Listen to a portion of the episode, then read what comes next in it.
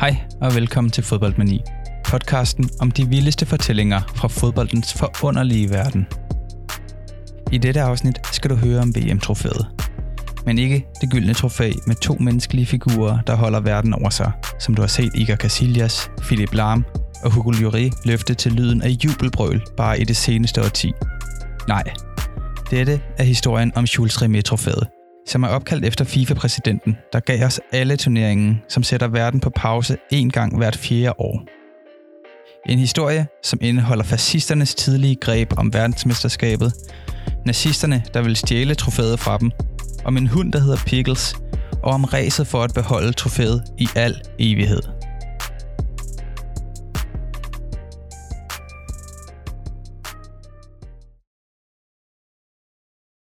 Historien starter i Paris i 1897. Her stiftede en 24-årig franskmand ved navn Jules Rimet klubben Røde Stjerne. Klubben fulgte den unge franskmands værdier om, at der skulle være plads til alle i klubben, uanset medlemmers sociale status. En af klubbens sportsgrene var fodbold, og den runde bold af læder skulle blive hans liv.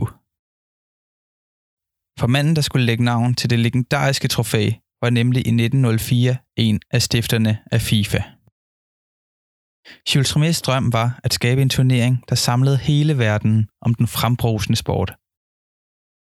Det viste sig i starten at være en udfordrende opgave, da han måtte kæmpe en indet kamp mod datidens amatørfodboldforbund rundt omkring i verden, som ikke ønskede turneringen. Remis og FIFAs planer nåede også at blive sparket til side, da Første Verdenskrig raserede, og Rimet måtte i trøjen og kæmpe i den franske hær. Da der igen var fred, blev han præsident for det franske fodboldforbund, og i 1921 kunne han også sætte sig i præsidentstolen i FIFAs daværende hovedkvarter i Paris. Siddende i FIFAs fornemmeste stol fortsatte Remes kamp for at skabe et verdensmesterskab, der skulle samle hele verden i en tid fyldt af spændinger rundt omkring. I 1928 fik Jules Rimet endelig hul igennem og fremlagt en plan for et verdensmesterskab. Og i 1929 blev planen stemt igennem. Historiens første verdensmesterskab skulle afholdes i Uruguay, da det professionelle aspekt af fodbold var langt fremme i det sydamerikanske land. Og fordi, at det uruguayanske fodboldforbund lovede at dække alle rejseomkostninger for de deltagende lande. Den franske FIFA-præsident vidste, at til en så stor turnering skulle der selvfølgelig være et trofæ. Trofæet blev døbt Victory og symboliserer den græske gudinde for sejr, Nike. Og Nike blev en dame, der gennem tiden blev kysset af diktatorer og de bedste fodboldspillere i historien. Efter det ikoniske trofæs skabelse startede det rejse, da skibet Conteverde lettede anker fra Nice i det sydlige Frankrig den 21. juni 1930 og sejlede Jules Rimet og de europæiske deltagerlande over Atlanten, 21 dage før turneringens første kamp blev fløjtet i gang. Beslutningen om, at historiens første verdensmesterskab skulle afholdes i Uruguay, var ikke populær hos de europæiske lande. For at kunne deltage, var landene nødt til at hive deres spillere ud af deres hjemlige ligaer i tre måneder. Derfor var det kun Frankrig, Belgien, Rumænien og Jugoslavien, der sendte deres landshold afsted. Og det var udelukkende, fordi at Jules Rimet havde stor indflydelse i disse fodboldforbund. Fodboldhistoriens første verdensmesterskab bestod udelukkende af hold fra Amerika og Europa. Og det var værtsnationen Uruguay, der som de første fik overragt VM-trofæet af Jules Rimet efter en 4-2 sejr over nabolandet Argentina i finalen. At få overragt beviser på, at man er verdens bedste fodboldnation, viste sig at støtte et lands nationalfølelse og være et symbol på et lands dominans uden for de fyldte stadions. Den følelse blev ikke mindre af en helt særlig regel, som Remy havde opfundet.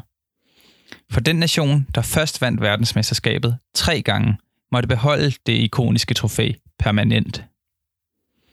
Det ultimative symbol på et lands fodbolddominans, og nu var Uruguay foran alle andre med et verdensmesterskab.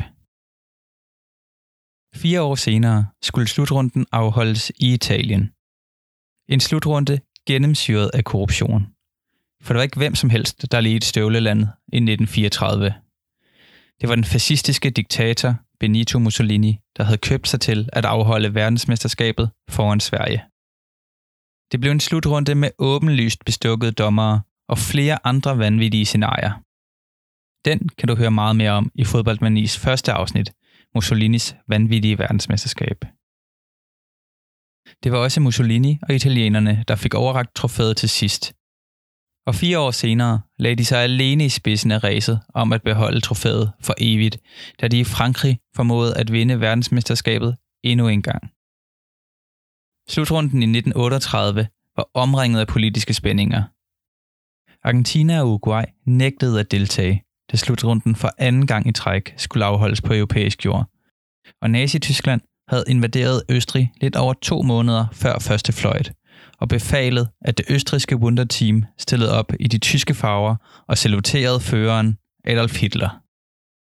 Det østriske Wunderteam var i 30'erne blandt verdens bedste fodboldhold med deres smukke og tekniske fodbold. På papiret var de en kæmpe forstærkning for Hitlers Tyskland til slutrunden i Frankrig, og håbet fra Goebbels og manden med overskægget var, at de mannschaftspræstation ville vise den ariske races suverænitet på og uden for banen. Det blev dog en kort fornøjelse, da de på Parc Pran i Paris røg ud til Schweiz i første runde efter forlænget spilletid. Det mixede landshold under tyske farver måtte forlade banen, mens de undveg flyvende flasker fra tribunerne, kastet af rasende tilskuere. De indslusede østrigere blev efterfølgende kritiseret kraftigt for ikke at have præsteret på deres vanlige niveau. Efterfølgende udtalte en journalist, at tyskere og østrigere foretrækker at spille mod hinanden, selv når de er på samme hold. En stor ydmygelse for nazisterne, der måtte rejse hjem med blikket stift rettet mod jorden. To år senere vendte de dog tilbage til Frankrig, men havde dog byttet fodboldstøvlene ud med kampvogne og maskingeværer. Verden var endnu en gang i krig, og Hitler var i gang med at brede det tredje riges grænser ud over Europa. Med Hitlers storhedsvandvid fulgte hans behov for at indsamle værdifulde kunstskatte, og pludselig var VM-trofæet i fare. Ottorino Barassi, som var præsident for det italienske fodboldforbund og vicepræsident for FIFA, måtte gemme Jules Rimet-trofæet i en skoæske under sin seng, da tyske soldater smadrede døren ind og rensede hans hjem for at finde det. Måske ikke verdens bedste gemmested, men af en eller anden grund valgte soldaterne ikke at kigge i skoæsken, og trofæet kunne blive i italienernes hænder. 2. verdenskrig satte sjovt nok en stopper for VM-slutrunderne i 1942 og 1946.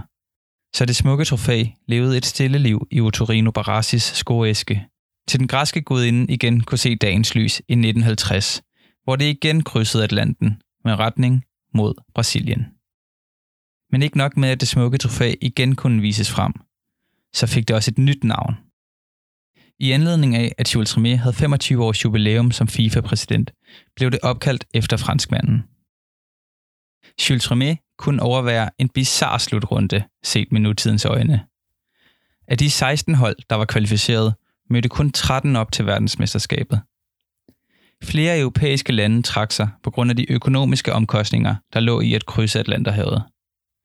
Det mest bizarre afbud kom dog fra Indien, der havde kvalificeret sig efter, at Myanmar, Filippinerne og Indonesien trak sig fra kvalifikationen.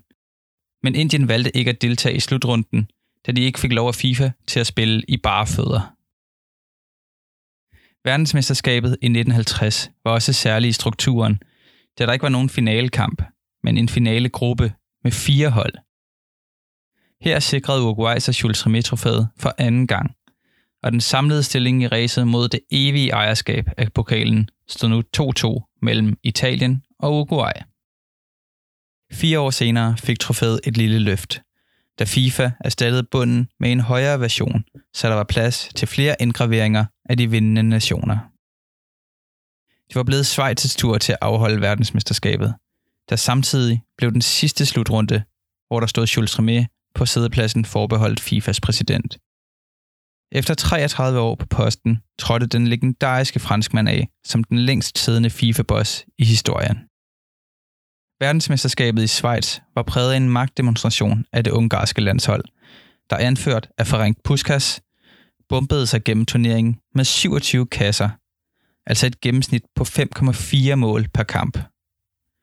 To rekorder, der stadig står den dag i dag. Enten havde deltagerlandene glemt, hvordan man forsvarede sig, ellers var det i det offensive spils storhedstid, for der blev i snit scoret 5,38 mål i turneringens underholdende kampe. Det var Vesttyskland og Ungarn, der mødtes i finalen på Wangdorf Stadion i Bern. Der blev kulissen for, hvad der blev kendt som Das Wunder von Bern. En triumf for Vesttyskland, der besejrede tidens bedste landshold og kunne bevæge sig ud af den mørke skygge fra 2. verdenskrig og lyses op af fotografernes blitz, da Jules Rimet overrakte sit trofæ for sidste gang. Det blev ikke bare det sidste verdensmesterskab for Jules Rimet som FIFA-præsident, men hans sidste nogensinde. Han døde to år senere i 1956, to dage efter hans 83 års fødselsdag. Tilbage efterlod han en turnering, der hvert fjerde år samler store dele af verden for at se mod verdensnationen for verdens største sportsbegivenhed. I 1958 stemplede Brasilien ind og overtog tronen som kongerne af landsholdsfodbold til slutrunden i Sverige. Det var i denne slutrunde, at verden fik øjnene op for en 17-årig ung fyr fra Brasilien med en exceptionel teknik, et kraftigt og præcist spark med begge ben, og der med en springstyrke som en puma fløj til værs og cementerede brasilianernes 5-2 sejr over Sverige i finalen. Pelé havde meldt sin ankomst i rampelyset med seks mål på bare fire kampe. Det var også de gule legender fra Sambaens hjemland, der startede en ny tradition til slutrunden i Sverige. Med pokalen i hånden kunne Brasiliens kaptajn Hilderaldo Bellini høre fotograferne råbe, om han ikke kunne løfte pokalen i vejret, så de kunne få et bedre billede. En tradition, som alle vindende anfører siden da har fulgt. Og brasilianerne opgav ikke tronen. Fire år senere kunne de endnu engang løfte trofæet i vejret i Chile, og det var på trods af, at Pelé blev skadet i kun anden kamp. De havde nu udlignet med Italien og Uruguay i kampen om den evige besiddelse af fodboldens mest prestigefyldte trofæ. Hvis altså at trofæet ikke forsvandt, inden at et af landene nåede den triumf. For turen til at afholde slutrunden var nået til England. Fodboldens vugge. En slutrunde, der skulle bringe Jules Rimet trofæets liv i fare. England var selvfølgelig på den anden ende, og forventningerne var tårnhøje. Fodbolden var kommet hjem til de britiske øer. I flere måneder op til åbningskampen startfløjt varmede englænderne op, og trofæet var blevet sendt til de britiske øer fra Brasilien allerede i januar som en del af optakten.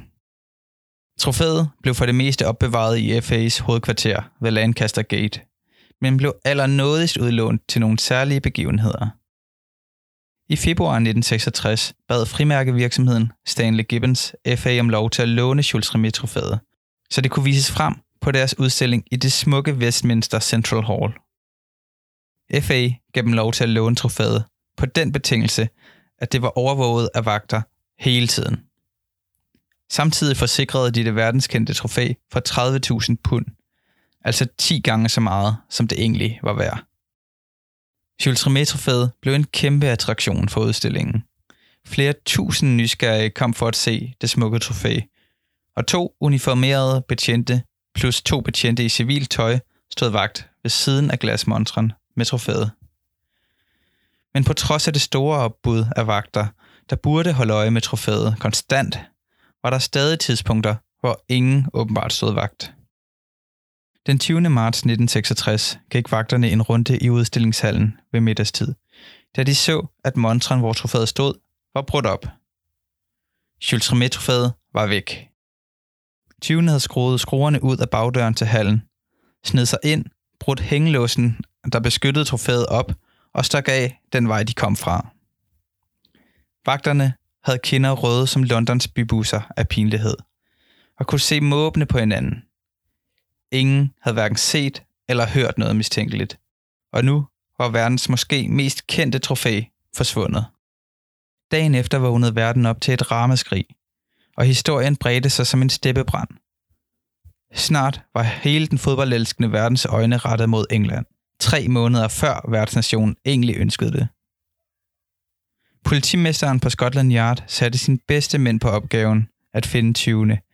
Men det var svært at danne sig et billede af gerningsmændenes udseende, da vidnernes udsagn ikke stemte overens. Heldigvis kom de tættere på 20. da chefen for FA modtog en pakke med et stykke af pokalen og et brev, hvor afsenderen krævede 15.000 pund for at give pokalen tilbage. Fornuftigt nok valgte FA-bossen at kontakte politiet, og snart blev en byttehandel stablet på benene.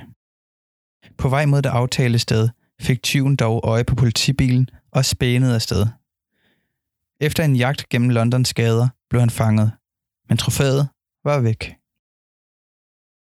For hver dag, der gik, steg presset på FA og det engelske politi. Midt i panikken bad FA i al hemmelighed juveleren George Bird om at skabe en identisk kopi, i tilfælde af, at Jules Rimet-trofæet aldrig blev fundet.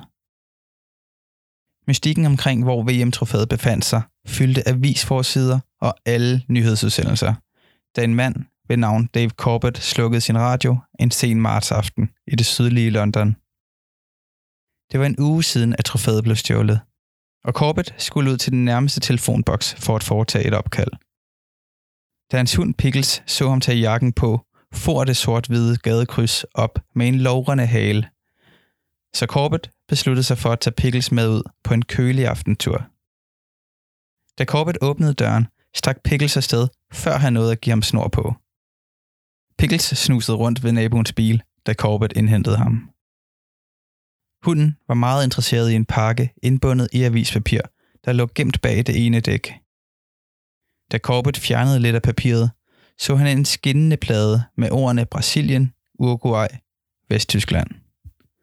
Hans puls steg for hver centimeter, han rev af pakkens ydre, før han til sidst kunne se den kvindelige figur af den græske gudinde. Corbett afleverede det eftersøgte trofæ til politiet, hvorefter han straks blev mistænkt for at være med i teoriet. Han blev dog hurtigt løsladt igen og modtog en findeløn på 5.000 pund. Det var dog hunden Pickles, som stjal billedet. Han blev verdenskendt for at være hunden, der opsnusede VM-trofæet. Og hæderen vil ingen ende tage. Pickles modtog blandt andet en æresmedalje fra dyrevelfærdsorganisationen National Canine Defense League og blev kåret til årets hund af dyrefodervirksomheden Spillers.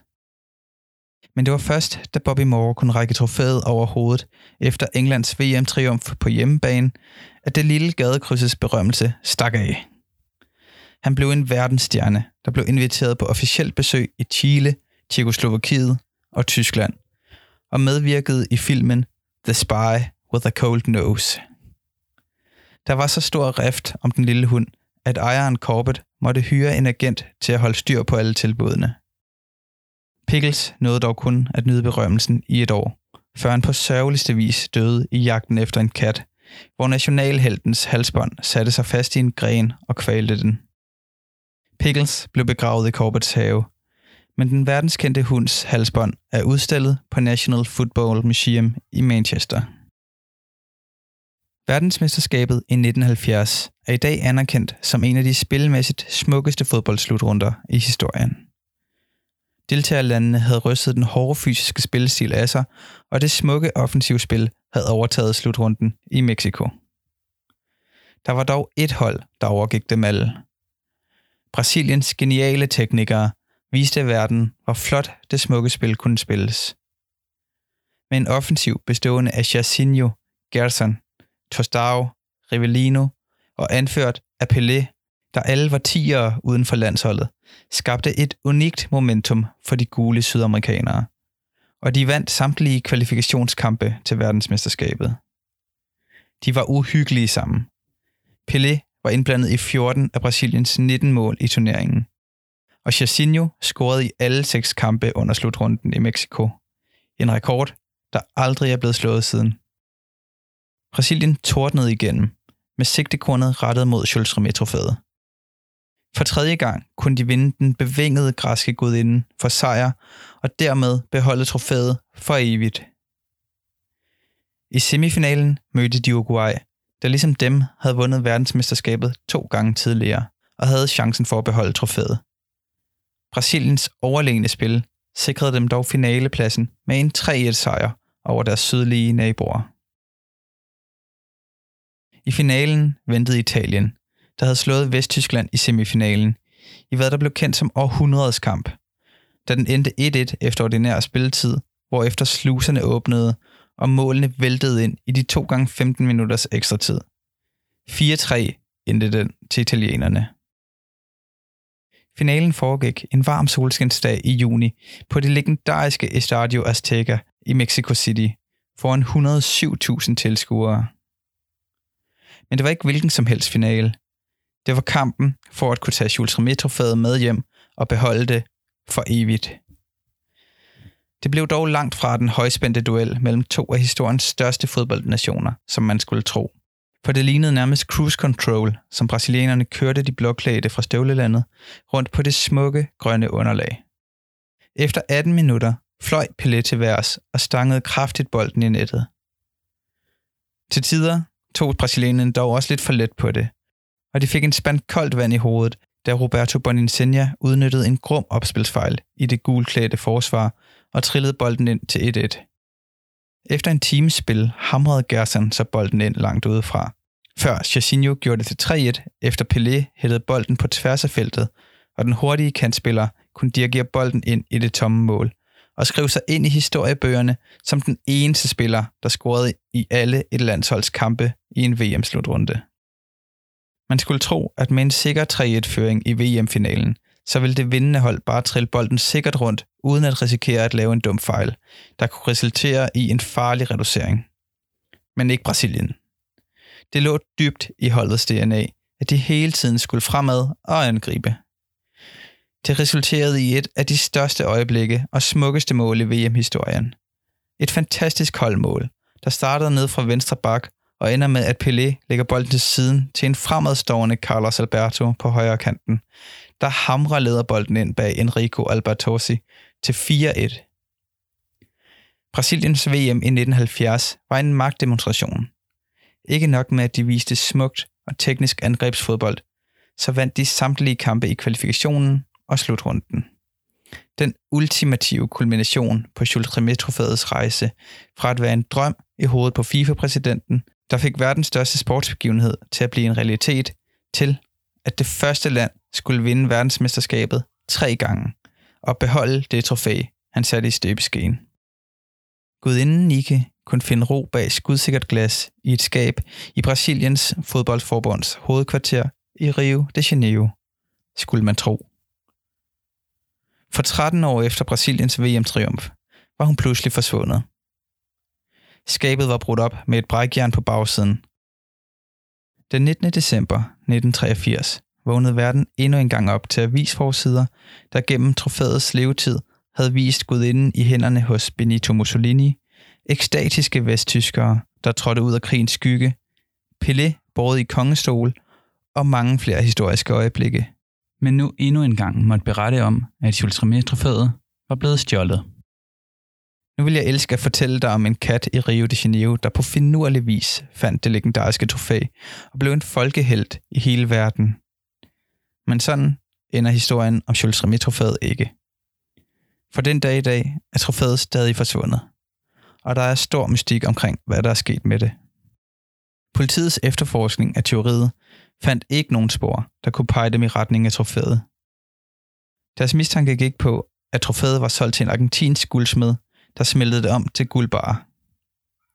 Problemet med den teori er dog, at trofæet ikke er lavet af solidt guld, så det vil ikke give nogen mening. Men ikke desto mindre, så var det den teori, som det brasilianske politi troede på. Og så skulle man tro, at sagen var lukket.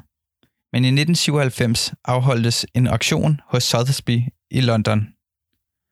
Øverst på dagsordenen stod den kopi af Jules Rimet-trofæet, som den engelske juveler George Bird skabte, da det ægte Jules Rimet-trofæ blev stjålet inden slutrunden i England i 1966.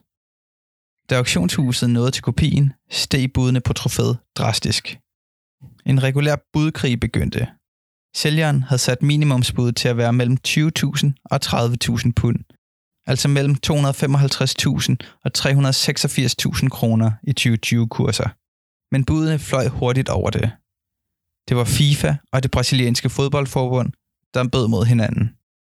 Men hvorfor kæmpede de to fodboldorganisationer om at købe kopien af Jules Rimet-trofæet?